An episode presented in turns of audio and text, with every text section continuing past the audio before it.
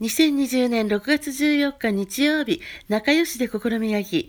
皆さんは人と人は仲良くしてる？人生の中で喧嘩ってすると思うけど、ちゃんとごめんねって言えると、自分が一つ成長するんだよ。さあ、今日もやる気元気本気、心も体もキラキラキラリン。